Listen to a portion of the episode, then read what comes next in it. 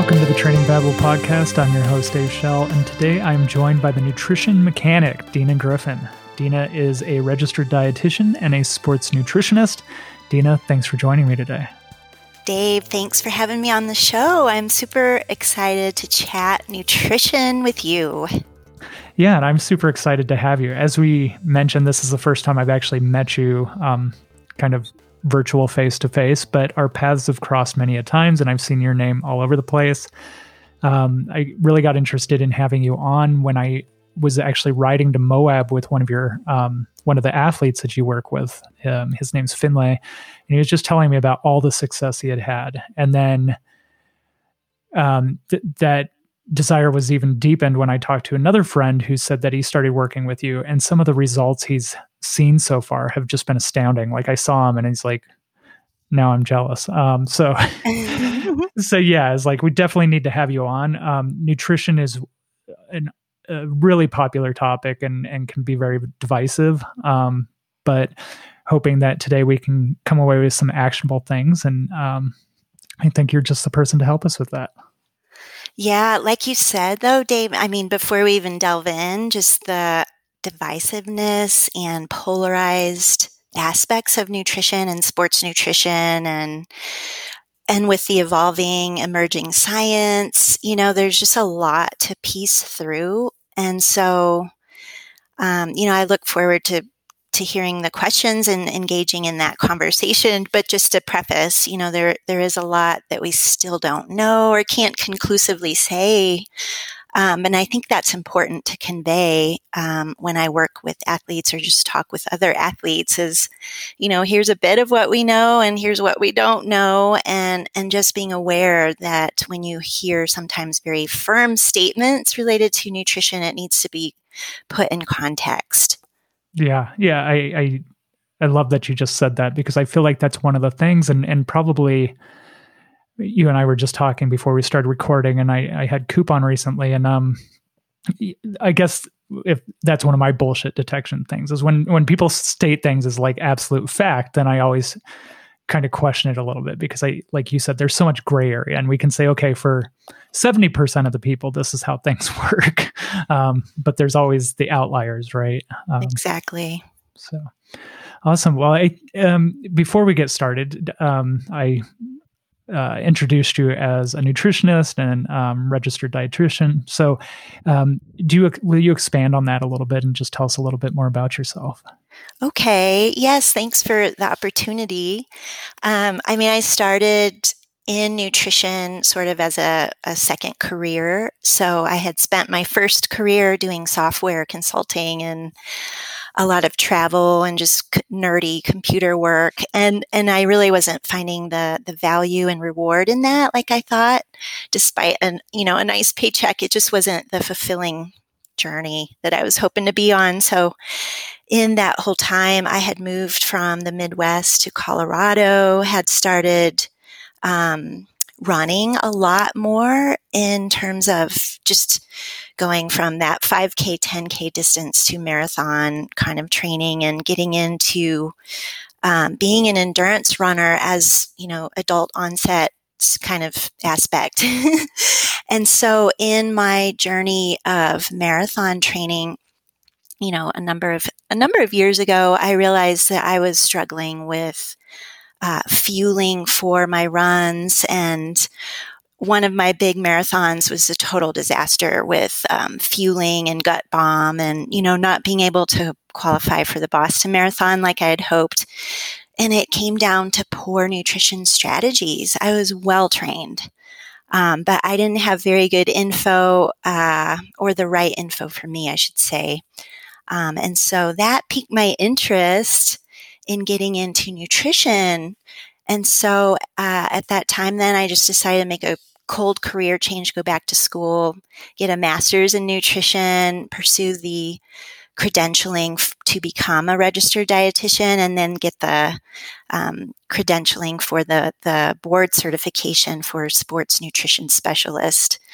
Um, that way I could figure out it was kind of selfish, like what am I doing wrong, and then you know appreciating what I was seeing with with my running partners and training partners, like, oh wow, there's so much individualization here. Um, that you know, like the Runner's World article, that doesn't apply to me in this stage of my life or this kind of um, advice I'm getting. So that's kind of the maybe longer story than you were hoping as far as um, like how I got into the field or a little bit more of who I am.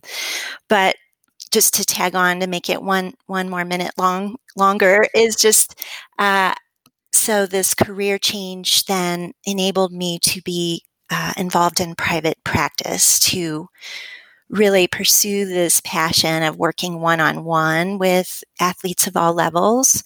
Um, and so just a couple years ago, then I started my own practice the nutrition mechanic, as you mentioned. So it's one of my big fire lighting activities here for me is just is getting to work with all kinds of uh, you know level of athlete male female and really throughout the life cycle just so that we can achieve the bucket list items you know and really pursue the adventures that that we all want to uh, achieve that's awesome. And and so, how long ago did you make that uh, career change? Ooh, so yeah, it's almost twenty years now.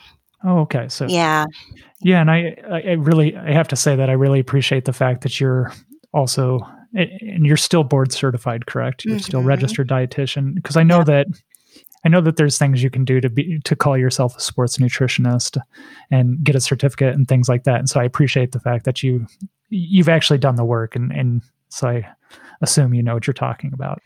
yeah, thank you for bringing that up because I, I sometimes forget people don't know. There are you know nationally accredited programs and there is a difference just in the terminology. Nutritionist really anybody is a nutritionist um, the dietitian route does require different education and credentialing um, and, and continuing education and so forth Anywho, yeah. yes, that's it, Dave, in a nutshell. No, that's awesome. And I, I, not not to go too far off the track here, but um, so it, it, just always and the reason I bring that up is it amazes me. My wife is an ER nurse, and I, you know, some people get a very um, I guess uh, surface level education and nutrition and stuff. And my I, I kind of resonate with your story because I used to be a cook and then I made a career change. Um, but as getting my culinary degree, I had to do nutrition and things like that. And so that's where my understanding came from. But again, it's very surface level. And so I, my wife, you know, when they're handing um, patients pamphlets as they're discharging them from the hospital, they have guidelines and stuff. And a lot of it's just so outdated at this point that it amazes me um, sure. because it just can't keep up with the science, right? Like they're still saying um, stuff like that was the new science 10 years ago and has since been disproven or not optimized, you know? Exactly. So, well, yeah. hey, that's a fun fact to learn about you. I didn't know you were a culinary trained expert. Amazing. I, I, wouldn't say expert, but, uh, but awesome, I've, got the, though. I've got the degree. So, yeah. I love it. So, um, let's start off. And I, I think this is a good place to start is that you had mentioned the Runner's World articles and, and things like that. And as a coach, I, tr- you know, I try to do my best to give my athletes good nutrition um, recommendations and things like that. But it is hard. And I like one of my trusted resources is um, mysportscience.org or .com, which is um, Asker Jeukendrup. But it, it's hard. There's so much conflicting information out there and stuff like that. And so I guess to start, what are some of the biggest nutrition mistakes you see athletes make when they come to you and start to work with you? Yes, great question. Um, and you know, I have this ongoing list of, of mistakes because it's, I think that makes a profound impact when we learn from others what, you know, what's going, what went wrong or what did you do wrong so that I don't make the same mistake. Um, so I have this list in front of me that that I usually have um, when doing some interviews like this, Dave. And I want to pick a couple, but I also thought it'd be fun, you know, like pick a number one to 20 because there's a lot on this list. um, but one of the common mistakes is the approach to body composition changes or weight loss is um, is that, so there's so many layers here. I'll just pick a couple layers within that mistake realm.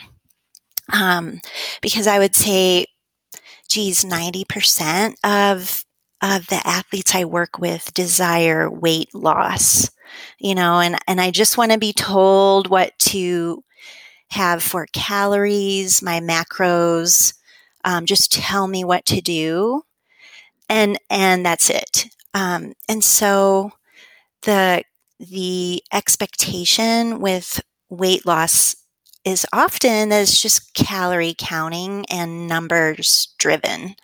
And it's absolutely true that, that certainly the energy we consume and the energy we expend plays a huge role into weight regulation.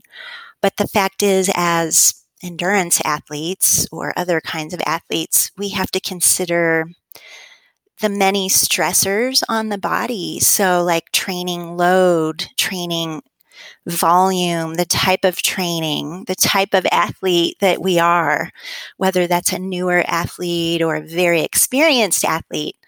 Um, female versus male. So I'm I'm kind of just given some bullet points as to how these like the mistake gets built into the weight loss approach or that mindset, I guess.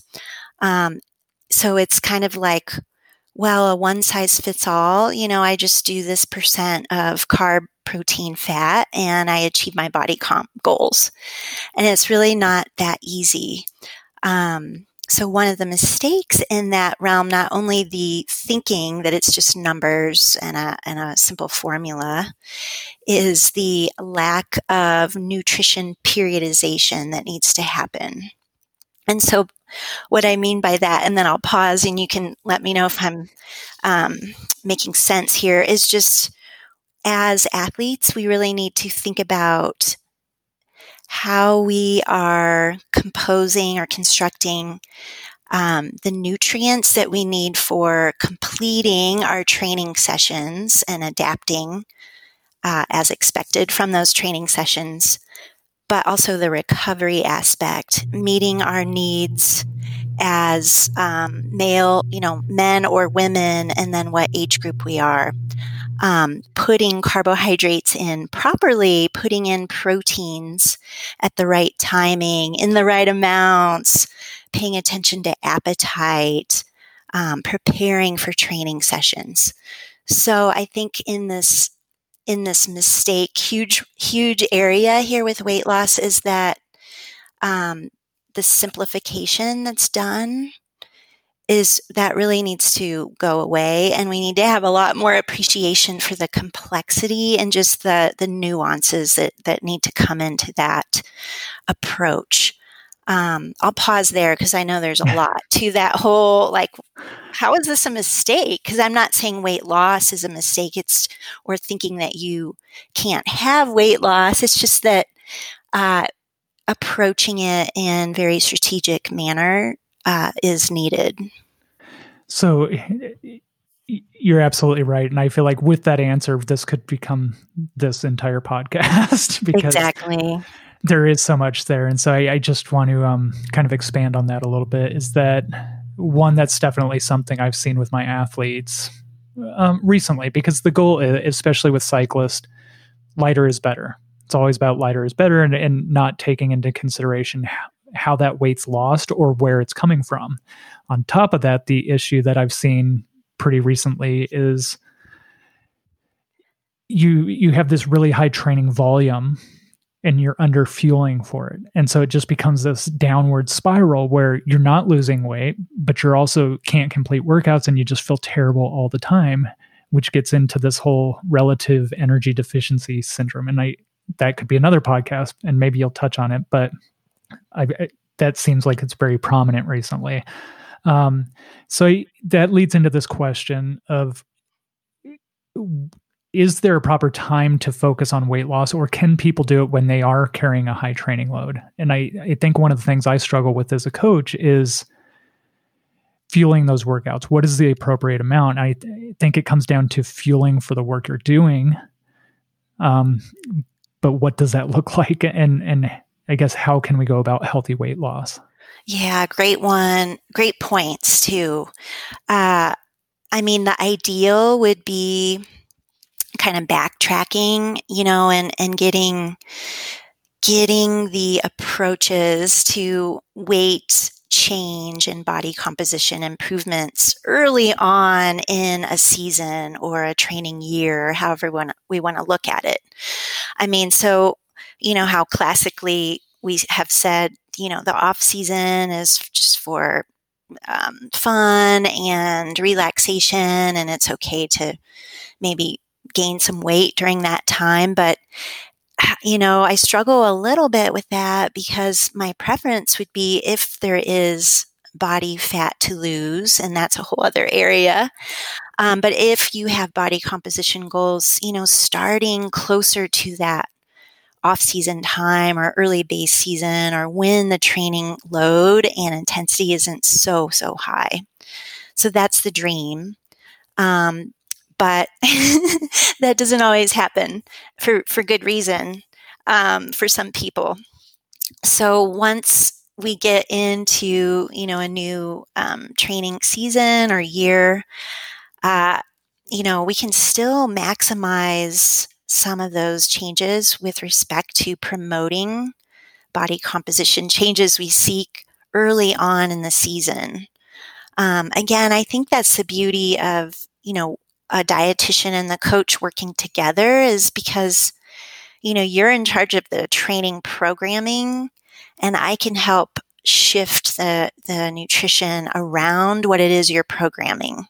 You know, so it's like that multi, um, eye focus on the, the, the training um, that's needed to start developing that system or rebuilding or just um, increasing the the strengths that are already there, but also how to shift nutrition to support what it is we're looking for from health, body comp, and then those training adaptations. Having said all of that, I think when we are in big training blocks, or it is, you know, those harder um, blocks of training, and and there is that need excuse me, or desire for body comp changes, what you said, like fueling for the work required, that has to be in place. And so, you know, if we can avoid the dieting around the workouts is one thing that we want to keep in mind. So we, we do want to fuel appropriately. but then we need to distinguish between the kind of training session that we have. You know, so if it is um, more of the aerobic focused session, then the fueling can be a little lighter. It might be able to include a little more on the protein fat kind of side. Whereas if it's a higher intensity, very, you know, important key session, um, with specific goals and we want to make sure we're achieving those goals right? So that's where the fueling composition may be uh, a little bit more carbohydrate focused. Um, not to say like loads of simple sugars or anything but it it's kind of looking at that periodization element again and really putting in that strategic or that smart carbohydrate uh, with a little bit of protein to um, accomplish, you know, that specific training session. But overall, you know, that's an hour or two of the 24 hour day. So we can look to the rest of the day to to really enhance or manipulate the food amounts and the food combinations to support safe weight loss or fat loss. Okay.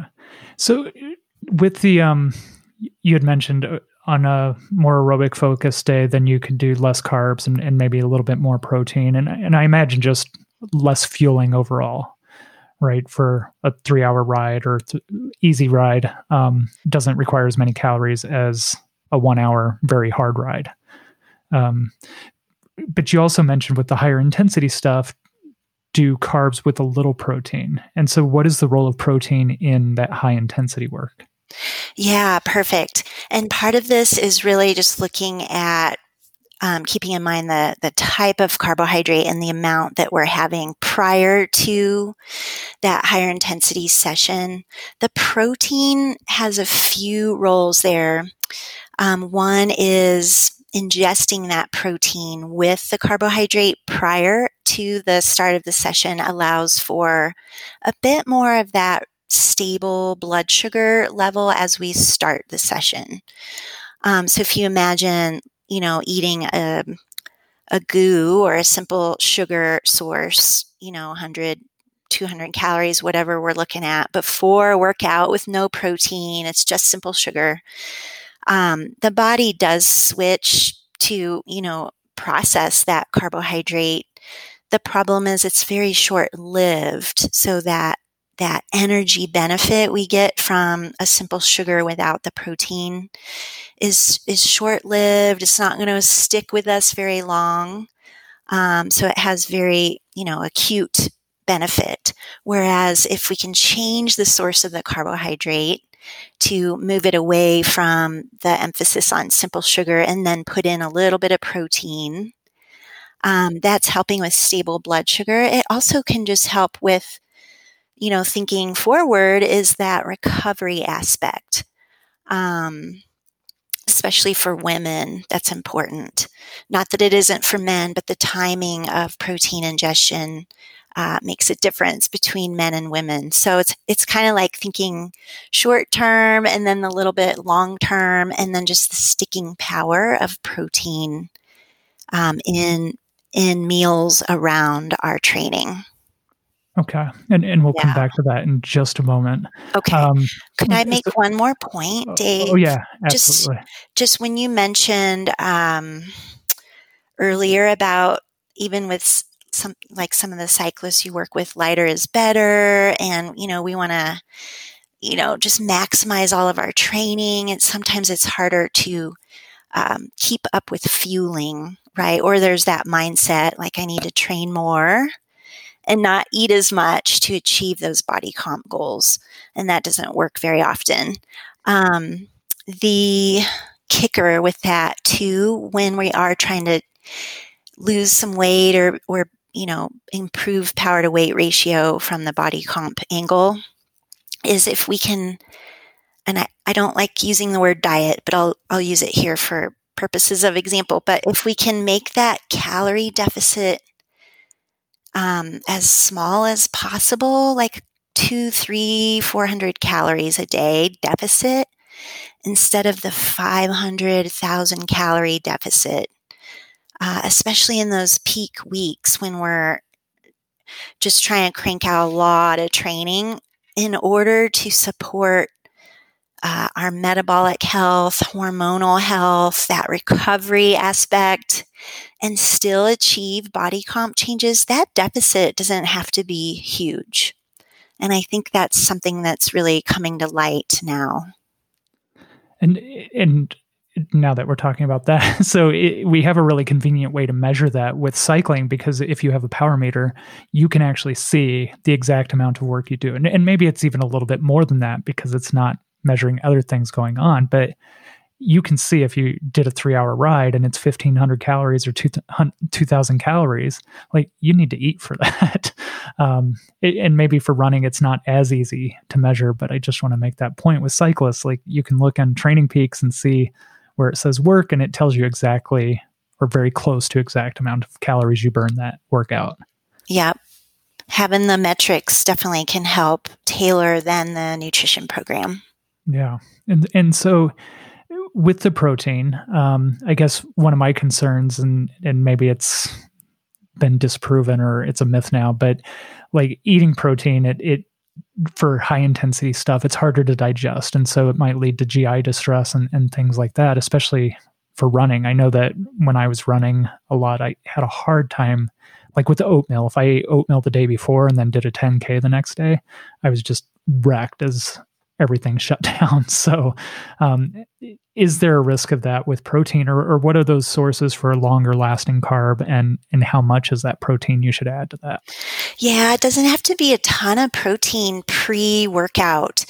Um, again, we're just trying to put in enough to help, for one, make that carb that we're having, whether it's oats or a whole grain bread or it's fruit or yogurt. We're just trying to have that protein um, complement the carb to have it stick around longer. Amount of protein could be in the range of, you know, 10 grams to maybe 25, 30 grams of protein, which would be a lot for some people. Um, and if there is concern for di- digestion issues or, you know, some sort of negative response, we can play within the types of proteins um, you know, whether that's plant based or animal based, but also then the timing of that protein. So maybe, you know, for some that have iron strong guts, they can eat, you know, their omelet and toast 20 minutes before they're heading out the door. Others need closer to 60 to 90 minutes just to let things go. Certainly or let things work i should say. But cer- yeah not go. Um, certainly the amount of protein will affect that digestion time. So if we are having a huge you know five egg omelet with bacon and all this stuff it's going to that will sit in the stomach quite a long time so that's not necessarily the the optimal choice um, especially prior to a higher intensity session Okay. And and now let's stay on the protein topic. Um, you had mentioned so let's talk about recovery like immediately post workout and then also throughout the day but then you also mentioned how it differs quite a bit for women. Um, so if you could just talk about that a little bit that yeah definitely. It's important um, because a lot of us do forget you know like we're done with our training. Now i get on with my day. Um, whether it's intentional or unintentional, we forget about the recovery nutrition. And that doesn't necessarily have to be bottled protein shakes all the time. It can be a, you know, like a whole food based meal or your next meal that serves as recovery.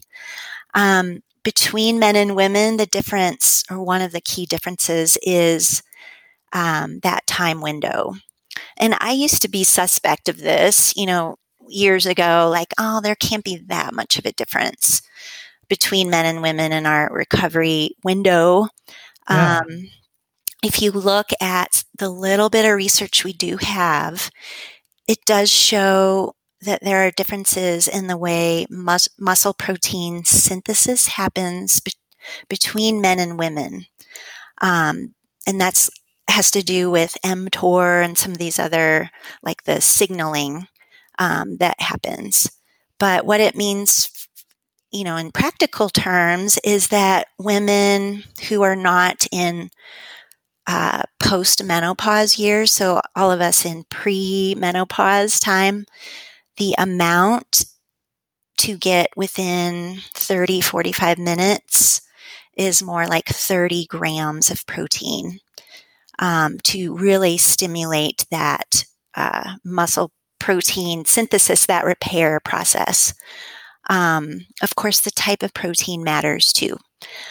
For men, you guys have, you know, four to six hours before before that protein, uh, you know, before that that synthesis or repair process starts to get compromised or it's just a little slower. So it's not as urgent, shall we say uh, with men. And then the other difference, Dave, is for postmenopause uh, female athletes, that amount of protein needs to be kicked up to closer to 40 grams of protein within that, you know, 30 to 60 minute window. Again, that has to do with um, differences that are age related, uh, differences in estrogen levels and some of the hormonal effects that occur in that stage of life. Um, I would argue, though, that that masters male athletes really need to be attentive to getting higher protein amounts throughout the day. Um, and that has to do with just the age differences. You know, it's not so much, um, you know, that there's something going on with male hormones quite as much, but there are differences that we can see when we test blood on male athletes with declining testosterone and things depending on the, the training that's being imposed that higher protein meaning closer to 40 grams at each meal can make a difference in just maintenance of the muscle that we do have so, so to recap, there with um, you said for men it's like thirty to sixty minute window, and for women it's like four to or sorry, reverse thirty to sixty minutes for women and four to six hours for men. Yeah, it's not as that tight is, of a window. It doesn't that's crazy, mean, but you know, in the context of what you're saying, like ooh, under fueling concerns. I never say really to my male athletes, like, eh, don't worry about it especially in those big weeks, right? Because my concern is that low energy availability state. Um, we used to think only women were susceptible to that, but but male athletes need to be really attentive to getting in that fuel that they need to recover and take care of health, prepare for the next day. So even though from the um, you know like the physiology side, you have a longer time for that protein to come in. I would say if there is risk for under fueling, which is fairly common, that why wait? You know, right. let's, yeah, let's just get in the good calories sooner than later. So, um, that's definitely one of the things I've seen as I've started having some of my athletes um, track nutrition. Is it? It seems like the protein is the hardest. One, everybody's not getting enough protein, and exactly. the thing they struggle to get enough, and it's quite a bit when you actually start to track protein and trying to eat forty grams at each meal. It's like, and so one of the questions I have are, what are some good sources? Because as I start to look at things in the fridge, I'm like, I don't want to eat beef jerky with every meal or you know but i'm looking and it's like oh gosh i'm going to have to eat a ton of yogurt or i'm going to have to eat a ton of nuts to um, get enough. And so that's one question. And then my second question is for people that might be plant-based athletes what are some good um, plant-based sources of protein? Good one. Yeah i mean 40 grams does sound like a lot for a meal. Um, animal protein people can certainly have a little more flexibility and ease there. And sometimes just combining more than one protein source is helpful. So, just to give a feel, in animal or fish protein, 40 grams is about, um, if we looked at cooked, you know, animal or fish, it's about uh, five to six ounces cooked. Um, so I know some people that are huge protein fans and they, you know, eat eight to 12 ounces at, at uh, a main meal. Um, but if you do have more of an omnivorous type of eating plan, then, then certainly the options are uh, multiple with poultry and beef and bison and eggs, um, yogurt, dairy, like you said. Um, and I think keeping in mind that combination, like the yogurt with the nuts or the hemp hearts and, you know, multi layering in the proteins or chicken with black beans, you know, that kind of thing. For the plant based vegetarian or vegan folk, um, we do have to get a little more strategic there. Uh, if if soy foods like tofu and tempeh are workable, then I think that's a, a good one. Otherwise, it is looking at the legumes, um, you know, and your lentils. So any kind of bean. Um, peas are a great source of protein. Um, we can get some pea pea protein kinds of uh, fortified foods. Like, have you seen Dave the uh, fortified milks that have pea protein added? I've not seen that. No. That's yeah. Same with yogurt. So it's technically non-dairy, but they they use maybe a blend of nuts and pea protein, so that that can be handy for on the go kind of stuff. Um, cool. Yeah, so we, you know, it's it's definitely requires a little bit more uh, effort and planning to get in that plant protein, but it's doable. Okay. Um, so I, I, know that we're coming up on time that you have to go, and so I just want to, and maybe this is a bad choice, but I want to finish with one last question, and then we'll definitely, if you're up for it, I'd love to have you back and continue the conversation. Um, just because this leads into this conversation is fasted training is very on vogue right now, and it that is one of those things where it's like a lot of times I might have athletes do it and I don't know about it. And it's not until after the fact I realize they've been doing all their training fasted because they heard that it was a good thing to do or something. Yeah. And so, so is there a place for fasted training in trying to improve, you know, weight loss and body composition um, without getting into all the other stuff? And then, if so, when is the time for that? Like, how do you do it safely without compromising other things? Yeah, it is it is a good topic, right? Um, I think it is important to understand for for those of us who do fasted training, what are the expectations? Because um, there's a lot to that, right? Is it? Yeah. so fasted training will will or will not help me achieve weight loss easily. You know, like is this true? But some of the research shows um, it's it's not any more effective than doing non-fasted training for weight loss purposes. Right. Um, and then the question is, are we compromising the quality of that training by doing it fasted? So we just need to think about what it is and the expectations.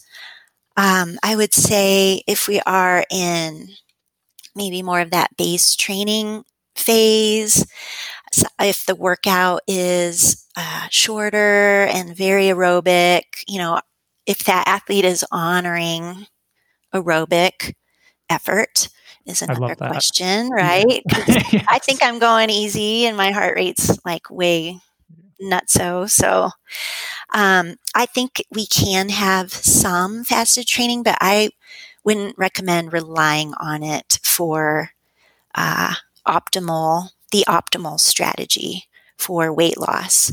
Um, certainly, it will affect uh, fuel usage, um, meaning you know improving fat oxidation, but we can achieve improved fat oxidation through many other strategies.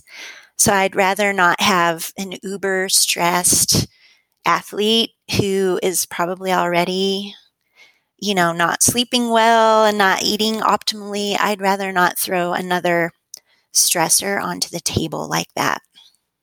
Okay. Yeah. And, uh, so I love that. And so I guess just so that I'm clear, it, it, it can be a strategy for weight loss. And then I guess do you utilize or do you coach athletes or is it all through nutrition? Because I'm just curious if you do, if you've ever used it to try to um, get a performance benefit from it. I have seen, so I have not advised that directly. Um, well, I shouldn't say that. For those who have don't have a coach, you know, they're they're and they are male. I don't recommend this much to my female athletes, but some fasted training can work for those who um, maybe aren't willing to make some of the other food cho- choices and changes. So, doing a morning easy bike ride uh, delaying that first meal of the day for a few hours. It works for some people to just overall lower the calorie consumption for the day. But certainly, you know, again, we have to keep in mind when is this um, fasted session happening within the training year, the training plan. Making sure we're not compromising the health of the athlete. Uh, you know, so I, I wouldn't have, again, one of my uber stressed athletes undertaking that kind of additional physiological stress. Um, performance wise, I'd say the research doesn't show that um, fasted training yields much, if any, performance benefit when it comes to race day. Um, but if that helped us get to a leaner, you know, more achievable or a more desired body composition, then maybe, maybe that translates indirectly to some improvement in performance. That's such a great point. Yeah, and I, I like that you um, mentioned too, because that's that's one of the things I've seen recently is that maybe it's maybe it's not even the fact that you're doing the training fasted; it's that you've essentially or effectively cut out a meal for the day, and so you're eating less. it's just it. maybe it's easier to do it first thing in the morning, hop on the bike, and it's prevented you from having a big breakfast or something yeah, along those lines. But definitely. like you, but it sounds like what you're saying is everything in moderation and do it safe. Like it has to be easy. Has to be easy. Yep. And again, just, you know, who, who are we talking about? Uh, a 30 year old woman who's got an Ironman on the table, you know, in four months? Um, or is this recreational, um, you know, 45 year old man who's just new into sport and has 50 pounds to lose, you know, so there's like, who, who are we talking about? And then really being, um, analytical or careful before we just prescribe, you know, six months of fasted training. And that's the only thing we look at. So right. we definitely have to put the person in context. Awesome. Well, I appreciate your time. I know you have to go, but like I said, I would absolutely love to pick this up um, and well, continue Dave, the conversation. Yeah, because look, I didn't even get to all of my mistakes. I know we got through one of twenty. We got through I one mean, of twenty. now I'm maybe there's one more quick one. I don't know if we we should do that or just save it. I, I say save it. If you're okay. if you're willing to come back, let's save it. And but before okay. I let you go, um, where can people follow you on social media or find you on the internet? Oh, thanks, Dave. Yeah, nutritionmechanic.com is my website. Uh, Instagram is Nutrition Mechanic, and uh, Facebook is Mechanic Dina because somebody else had Nutrition Mechanic. but um, my website's best and my email and everything is on that on that page. That's awesome. And and one last thing, do you have um, any recommended reading or listening uh, for people to find more information about this until the next time we talk? Mm, for, about nutrition? Mm-hmm. Yeah. Um, let's see. That's a great question. I think uh, you know, the website that you mentioned in the beginning is a really good one for those who just want very science based. Uh, Asker Jeukendrup's website.